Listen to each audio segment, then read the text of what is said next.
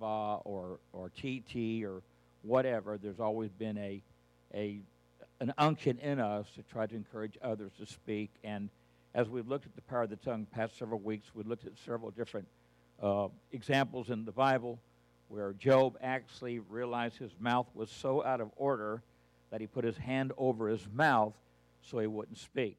We know that when God prophesied the birth of John the Baptist, the father or the uh, prophesied father had some uh, doubts, discouragement, and so the angel just told him, You're not going to be able to speak until this baby is born. Nine months, he was not able to say a word. And then when the baby was born, they went to the dad and said, What shall we call him? And they gave him something to write on. And he wrote, His name shall be called John, because that's what the angel said to call him. And when he fulfilled that prophetic word, his mouth was opened and he began to praise God, began to worship God. We look at uh, the walls of Jericho came down uh, because God told the army to march, not talk, not speak a word. Because for 40 years, their grandfathers and their fathers and their great grandfathers had done nothing but spoke negative and critical and hurt and discouragement and disappointment. And, uh, and the Lord instructed them don't say a single word until the seventh time, the seventh day, and then you're going to declare the battle is the Lord's. And they did that. The walls came down. And then there was the, uh, see, there's one of the instances I want to bring attention to. What else I talk about last week about talking, about speaking? Do you remember? Not speaking, speaking. Anyway, it was so good that we have. Yet, yes, Job and his wife. Job said that uh, though though God Himself strike him dumb, Job said, "In my flesh, I will see the Lord." And he said, "I'm looking for something that God has for me." A lot of words in the in the book of Job. Three friends, four friends. Most of what is there, they were just running their mouth. They were they were trying to put Job down, trying to discourage Job. But the Bible says that God told Job to pay, pray for his friends. And as he began to pray for his friends, the Bible says that God turned Job's captivity. God restored Job everything that he had lost, double. Uh, ten more children. We talked about the three daughters of Job. If you weren't here last week, you might want to get that CD because it kind of neat some of the things that, that God prophesied through Job's daughters. But uh, I'm going to talk about this morning just for a few minutes addressing the mountains in your life. Addressing the mountains in your life. The guys, we were all, we had breakfast Saturday and we got to talking a little bit about. Uh, we, we have someone that's not really a part of this house, but is a part of me, uh, that just got a negative report, and was told that uh, they only had 30 days to live. Uh, stage four cancer and uh, the chemo, there was, there was nothing that was helping that uh, he needed to get his house in order and uh, prepare to die. And so I we talked with the guys uh, yesterday morning about if you were told you had 30 days to live, what would you do? What would you, the, that last 30 days? I did uh, ask somebody, I've asked this question several this week, but I did ask somebody uh, who had a wife and two children if he had 30 days to live, what would he do? And he said he would go to the Keys and uh, he would spend the last 30 days of his life fishing for snook and snapper and grouper. And uh, I kind of pondered that, and I believe if I had 30 days to live, I believe I would surround myself with my family, and I would love them, I would enjoy them, I would spend the last days of my life with my family. I think that's something that I would do because I really don't have a bucket list. So we started talking about bucket lists uh, yesterday. And if you've never seen the movie Bucket List, it is hilarious and it's funny and it shows two old guys doing stuff that they'd always wanted to do. And uh, as I began to inventory myself and, uh, and ask myself, what is on my bucket list, I could only come up with one thing that I would really like to do uh, before the return or the rapture of the Lord. And uh, that one thing is to go to Tibet and go to the base camp of Mount Everest and stay there a couple of days in the shadow of the mountain. Mount Everest is 29,070 feet tall. It is the largest mountain in the world.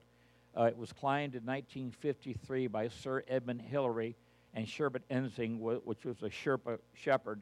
Uh, they climbed it. They reached the top. They came up the back off the, the south face, and they climbed the mountain. Since that day, uh, almost 700 people have climbed the mountain. 300 people have died and 150 never made it off the mountain. Their bodies are still there. And uh, I would like to go to the, the, the base camp is 15,000 square foot, and you are 15,000 feet high, not square foot. And uh, you, you have to stay at the base camp four to six weeks to get your lungs acclimated to be able to go to the top of the mountain. Uh, the top of the mountain, nothing lives, nothing grows. The only thing that's seen above Mount Everest is a bald eagle. Uh, that's I thought that was kind of cool that there's no at 22,000 square foot there's what's called a jumping spider that actually survives in that in that hemisphere, uh, but nothing else can live. There's no there's no life, and it's uh, it's a very dangerous, it's a very scary place. And uh, as I look at that mountain in, in pictures, uh, again, I have no desire to climb it. That's not that I hate cold. That's just not the way I want to roll. But I would like to stand in the shade of that mountain and just look at it. I just like to get that close to it and maybe climb 100 feet just so I could say, hey, I climbed part of Mount Everest. But uh, that's, I guess that's kind of one of the things on my bucket list. And, you know, when, when I think about mountains or addressing mountains, I realize there are three things you can do uh, to your mountain. Uh, you can climb it, you can walk around it, or you can remove it. Matthew 11, 20 says, If we have faith the size of a grain of a mustard seed, we can say to this mountain, Be removed, and the mountain will be removed. Now, we'll, we'll realize a little later uh, that's not, a, that's not a, a, technical promise, but that is a, that's not a literal promise, but that's a prophesied promise that God declares that you can remove the mountains in your life that are creating obstacles and hassles. And the Bible says that we do it according to the power that worketh in us. And we realize that power is the power of the spoken tongue, the ability to declare and expect God to honor. In Psalms 91, David said, I will say to the Lord, He's my refuge, my God, and my fortress. And when David declared what God was, and David goes on to say that God is going to be my refuge, my fortress, and my shield. And here's what He's going to do He's going to deliver me, He's going to protect me, and He's going to cover me. That was an expected promise that David had from God. And we'll talk about David a little later. There's a story in the New Testament, very, very popular story. There was a little boy uh, that was dying, and so they were going to the house of the little boy to pray for him, and he will die while they while they're headed to that to that house. But there was a woman that had an issue of blood. The Bible said that she had spent every dime she had on doctors, medicine, herbs, everything that would try to extend her life. She had spent money. She was dying. She had a cancer, and but the Bible says that she kept saying to herself, "Watch this." she kept saying to herself, if I could just get to Jesus, I know that I would be healed. And I, I looked at some of the mountains in her life, the, the obstacles that were in her life. First of all, the obstacle of doubt. She had spent all the money she had, and nobody could help her, nobody could save her, and that's got to be frustrating. And then we look at the circumstances in her life. She was just a little old tiny lady, and Jesus surrounded by a mob and she had to push through that crowd. She had to make her way through that crowd to get to where he was. And the Bible says she simply reached out and touched the hem of his garment, or she touched a part, a part of his robe. And the Bible says immediately she was healed. And the Bible says that Jesus immediately felt that healing leave his body. And he looked around and he said, Who touched me? And of course, the disciples said, Well, Master, everybody's touching you. Everybody's, you know, they're all. He said, No. He said, Someone touched me. And then she confessed, I touched you. And he said, Not only will you be healed, but you will be made whole. Just the desire to move the mountain in her life and to touch the Lord. I got to thinking about some of the mountains in our lives that we encounter every day and what God has to say about our mountains. Maybe your mountain is doubt, but God's word says, I can do all things through Christ, which strengthens me. Maybe your mountain is fear, but the Bible says God has not given us a spirit of fear, but of power and of love and a sound mind. Maybe your mountain is poverty, but the Bible says, My God shall supply all my need according to his riches and glory. Maybe your mountain is sickness, but the Bible says he was wounded for our transgressions, he was bruised for our iniquities. Maybe your mountain is depression, but the Bible declares, The joy of the Lord is my strength. I'm preaching good now. Maybe your mountain is bondage, but David said, I will cry upon the Lord, and he will deliver thee. He shall take me out of the pit, set me on a rock, put a new song in my mouth. Many shall hear it and fear the Lord. And so we look at, at a time in David's life where he was in trouble. David found himself in a pit. And he said, But you know what? I'm not going to be in this pit long. I'm going to declare that God is good and God's going to deliver me out of this pit. And prophetic, prophetically, he begins to prophesy what God is going to do.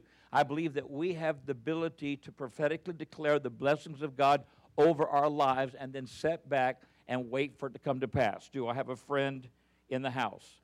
Uh, I'm, I'm reading a book by Joel Osteen, and in the book, he shares a little bit of his testimony where for 17 years he was over the, the lights and the TV at his dad's church.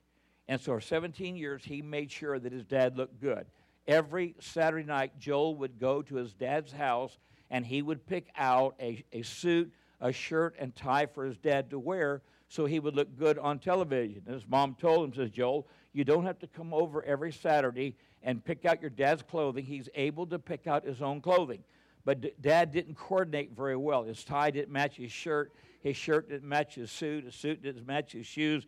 So every Saturday night, Joel would go and dress his dad and make sure his dad looked good. He did that for 17 years, faithful to the job that God had called him to do and that he was good at. And then all of a sudden, when dad dies, Joel has an opportunity. I don't know if you know the story, but Joel was just supposed to fill in for a couple of weeks to find until they could find someone to replace his dad. And as Joel began to be used of God and move and minister Job now has taken that church that ran 3,000, it now runs 30,000.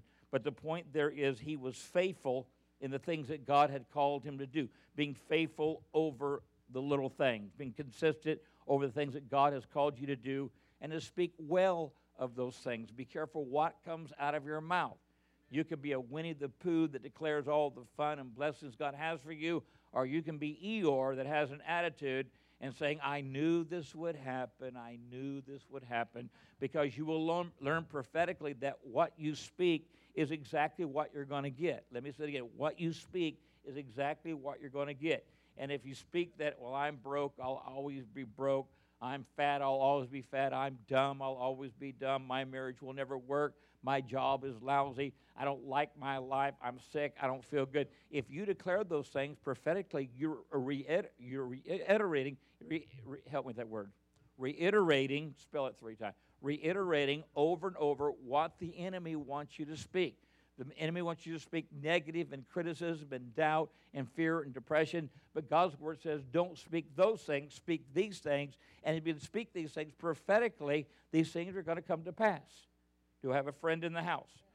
Very popular story in the Bible about David. Some things that you didn't know about David. There's a very good possibility that David was born out of wedlock. The Bible says that this, the prophet went to the house of God, said, Bring your sons. I want to, I want to anoint them, and I want to declare, one of them to be king. You know the story. The sons were brought. He stood in front of every single son, from the oldest to the youngest, ready to anoint that son to be the king. God said no. God said no. God said no. Six times God said no. And then the prophet looks at dad, Jesse, and goes, is, is this all the kids you've got? Is there any more kids? And then Jesse said, Oh yeah, there's David. And I can just see, I can just see the I can see the attitude in his voice. Oh yeah, there's David.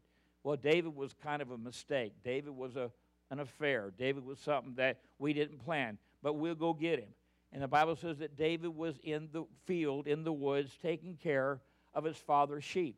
And I think about some of the mountains that David overcome there taking care of his father's sheep. He was, a, he was the baby of the family, he was by himself, but he was doing the right thing for the right reason. He was taking care of his dad's stuff. And that, that's what God has called some of us to do. He's given us gifts and talents and abilities and we, and we are told to take care of the stuff that God has imparted to us to turn those things around so it can be a blessing to somebody else. David, while he was taking care of his father's sheep, the Bible says there was a bear that, that roared against David. I remember several years ago uh, on Highway 60, I was hunting in a, uh, an environment that was, uh, it was sequestered by the forestry. You had to have a special permit to hunt. I got in a tree. I climbed a tree. I sat there till uh, I sat there several days. So one day, I just decided to sit till dark to see if the deer were moving uh, after the sun went down. I wasn't going to shoot it. I was just going to find out what it was doing. And while I was in that tree, it got dark. Everything got dark. And all of a sudden, I had a bear growl at me. Now, if you've never had a bear growl at you, it's not a very good feeling because a lot of times we know that bears climb trees and eat people. And so there I was in that tree, and, and, I, and I got to thinking, man, I sure don't want to be eaten by a bear. I prayed in tongues all the way out, made it back to the truck, decided never to hunt that spot again, and I, I never did. And then I remember uh, several months ago, there was a mountain lion in Polk County that, uh, that began to attack. Uh, matter of fact, we had someone that's a part of this house, they lost four of their dogs. The mountain lion came and killed the dogs, and so they asked me if I would come and take care of the mountain lion. So I went and got a 12 gauge uh, double aught, uh, 870 Remington pump. I took my tree stand, I climbed it, I sat there, everything was good until it got dark, and then all of a sudden every bush started to look like a mountain lion. Every every every every time I was, oh no, there he is. It, it was like I did it one time, and I never went back and climbed that tree. And eventually, I guess the mountain lion moved off because the animals stopped, they stopped missing. But I got to thinking about I got to thinking about that. I know that's that's crazy. So David, here's David, the baby of the family. They bring him. He's the one. The prophet anoints him, and then you know what? He doesn't go to the prophet's house. He goes back to the woods. He goes back to the field. He goes back doing what he was doing before he was anointed. And then we know the story. There was a giant of a man. Some Bible scholars believe that he was 12 foot tall. We're not sure to that height. Some say he was 9 foot tall. But we do know this his sword weighed over 150 pounds. His sword probably weighed more than David himself. David goes to battle to take bread and cheese to his brothers. There they see the giant. The giant roars, and, and the Bible says that everybody ran, including David. It's easy sometimes to get caught up in the flow. If the flow runs, you run. Can anybody relate? Sometimes we get so intimidated by those around us, the circumstance in our life, we have a tendency to go with the, the, the uh, majority. But Jesus didn't come for the majority, He came for the minority. He came to seek and to save those that were lost. And aren't you glad a part of that remnant you were found and He's blessed you with His blessing? So David sees this giant and he finds out that there is a reward. There is a reward for doing the right thing. There are blessings that follow those that do the right thing. There are commanded blessings that God speaks over us. And those blessings like, like begin to chase us down, and like a magnet, we begin to draw those blessings towards us. I remember, uh, I don't remember what church we were at, but I know there was one girl that she took a bunch of money and pinned it to her. Do you remember that? And she said, I'm a money magnet. I don't remember what that, that was all about. But when she wasn't looking, I took a $20 bill off her thing, and I said, I too am a money magnet. And uh, so, so you, be, you can become a favor magnet. You become a blessing magnet that the promises of God will chase you down. Pastor Rhonda quoted, said that I will bless the Lord, O my soul, and all that is within me. Bless his holy name. Bless the Lord, O my soul, and forget not all his benefits, who forgiveth all thy sins, who healeth all thy diseases, who satisfieth thy mouth with, with good things, so that youth is renewed like an eagle. Those are the promises that we have that God said He will chase us down and overwhelm us with the blessings and the prom- promises that He has promised us. So David goes to battle. He can't wear the king's uh, armor. You know the story. He has a sling. Uh, he, he confronts the giant. The giant is at one elevated place. David is on the other. The armies are behind them. And David said, Thou come to me with a sword and a spear and a shield, but I come to you in the name of the Lord of hosts, the God of the armies of Israel, whom thou hast to fight. Now, watch this. This day will I feed your carcass to the fowls of the air, and I will take your head, that all of Israel may know there's a, all of the earth may know there's a God in Israel. He prophetically declared something that he hadn't yet done. He declared, I am going to cut your head from your body, and I'm going to feed your body to the wild beasts of the earth. And I'm going to do this so that everyone will know that God is God and He's still on the, on the throne. Do I have a friend in the house today? He declared that, and exactly what He declared come to pass. I'm reminded of three guys that refused to bend, bow, or burn Shadrach, Meshach, and Abednego. You know the story. They refused to bow to the graven image. They stood before the king. The king gave them one more chance to bow before he threw them in the fire. And one of the three Hebrew boys looked at the king and said, If it be so. In other words, maybe you will and maybe you won't. Maybe you will throw us in the furnace, maybe you won't throw us in the furnace, but regardless of what you do, our God is able to provide for us in the furnace. And if not, we're still not going to bow. And you know the story when they went to throw the Hebrew children in, the fire was so hot that the guys, that the, the soldiers that threw them in was overwhelmed by the heat, and they died just from the heat, not the flame. And they threw the three boys in the furnace, and you remember the story. The king looked in and said, I thought we threw three dudes in there. They said, we, Well, we did. He said, Well, there's the fourth dude, and he, he looks like the Son of God. And I don't know how he would know what the Son of God looked like. Maybe he glowed, maybe he sparkled, maybe he shined. I'm, I'm, I'm not sure what the king saw, but he realized that that was the Son of God. And that's exactly what they prophesied. Maybe you'll throw us in the furnace, and maybe you won't, but if you do, our God will spare us, our God will take care of us. Again, there's a prophetic word about an event to, about to take place where there was a negative, it was, it was, it was danger, but they didn't, they didn't look at the negative or the danger. They looked to God and saying, Our God will protect us. Aren't you glad this morning that the Lord is your shepherd? There's a story in the Bible in Zechariah, a guy by the name of Zerubbabel. Say that fast three times Zerubbabel, Zerubbabel, Zerubbabel. And he was told to rebuild the house of God. There were enemies that opposed him in that rebuilding. And here's what he said in Zechariah 4 and 7 who are, who are you, O great mountain, that you would stand before me?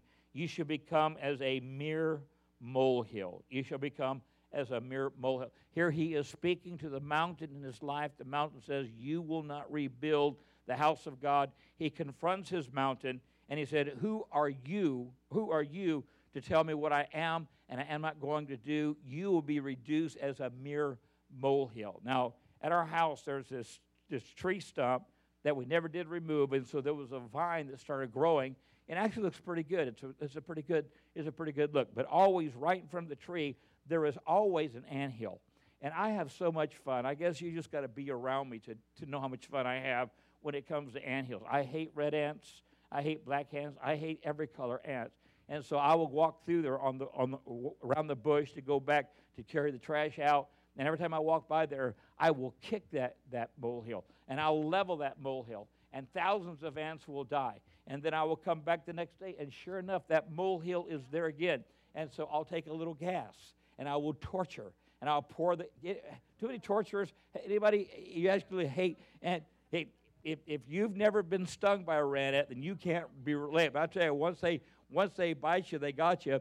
And I was thinking about that little old molehill, and, and that's what Zerubbabel said however great you think you are, mountain, you're coming down, and I'm going to survive. Don't you appreciate appreciate that? In closing, uh, this morning I was reading in the story of in Ezekiel. In the story of Ezekiel, uh, God takes Ezekiel to a valley of uh, dead bones. There's well, all bones are dead, but it's a valley of bones. There was no there was no life. There was no. It was just just thousands of bones stacked everywhere. And God asked Ezekiel, Ezekiel, can these bones live again? And Ezekiel said, Lord, you know whether they can or not. And then God told Ezekiel, prophesy over these bones and declare that these bones live. And as Ezekiel began in this vision, began to prophesy over the bones, the Bible says the, the veins, the flesh, the blood, the, the, the, the, organs, everything restored, and this valley of dry bones raised up to be a, a mighty army that God used in the last days. And I was thinking about that declaring, declaring life to dead things. The declaring life to dead things. You may feel like that your marriage is dead, but you can declare life in that marriage. I remember there's a couple, they don't come here anymore, but uh, they were going through some real bad times, and uh, I remember that uh, they came for counseling, and so I tried to counsel them, and I, and I told the I told the husband, I said, listen, I said, uh, there's this book. It's called The Act of Marriage. It's a great book. It will help. It will help you in your marriage, you go ahead and you read this book and you start applying. He goes, he goes, Pastors, I, I, I'm just not good with, I'm just not, I'm just good with books. I'm not good with reading, which I thought was hypocritical because the week before he just bought this big uh, cat caterpillar, the backhoe with the dump truck, and there was a manual with it, and he read the whole manual and he knew how to do the button. So he he mastered that backhoe because he wanted to but he wouldn't work on his marriage. And I said, listen, just take the book And Sam, I told him, I said, just take the book and, and, and, and put it on the nightstand like this so that when your wife sees it, she'll at least think you're reading the book. You're, think, think you're reading the book.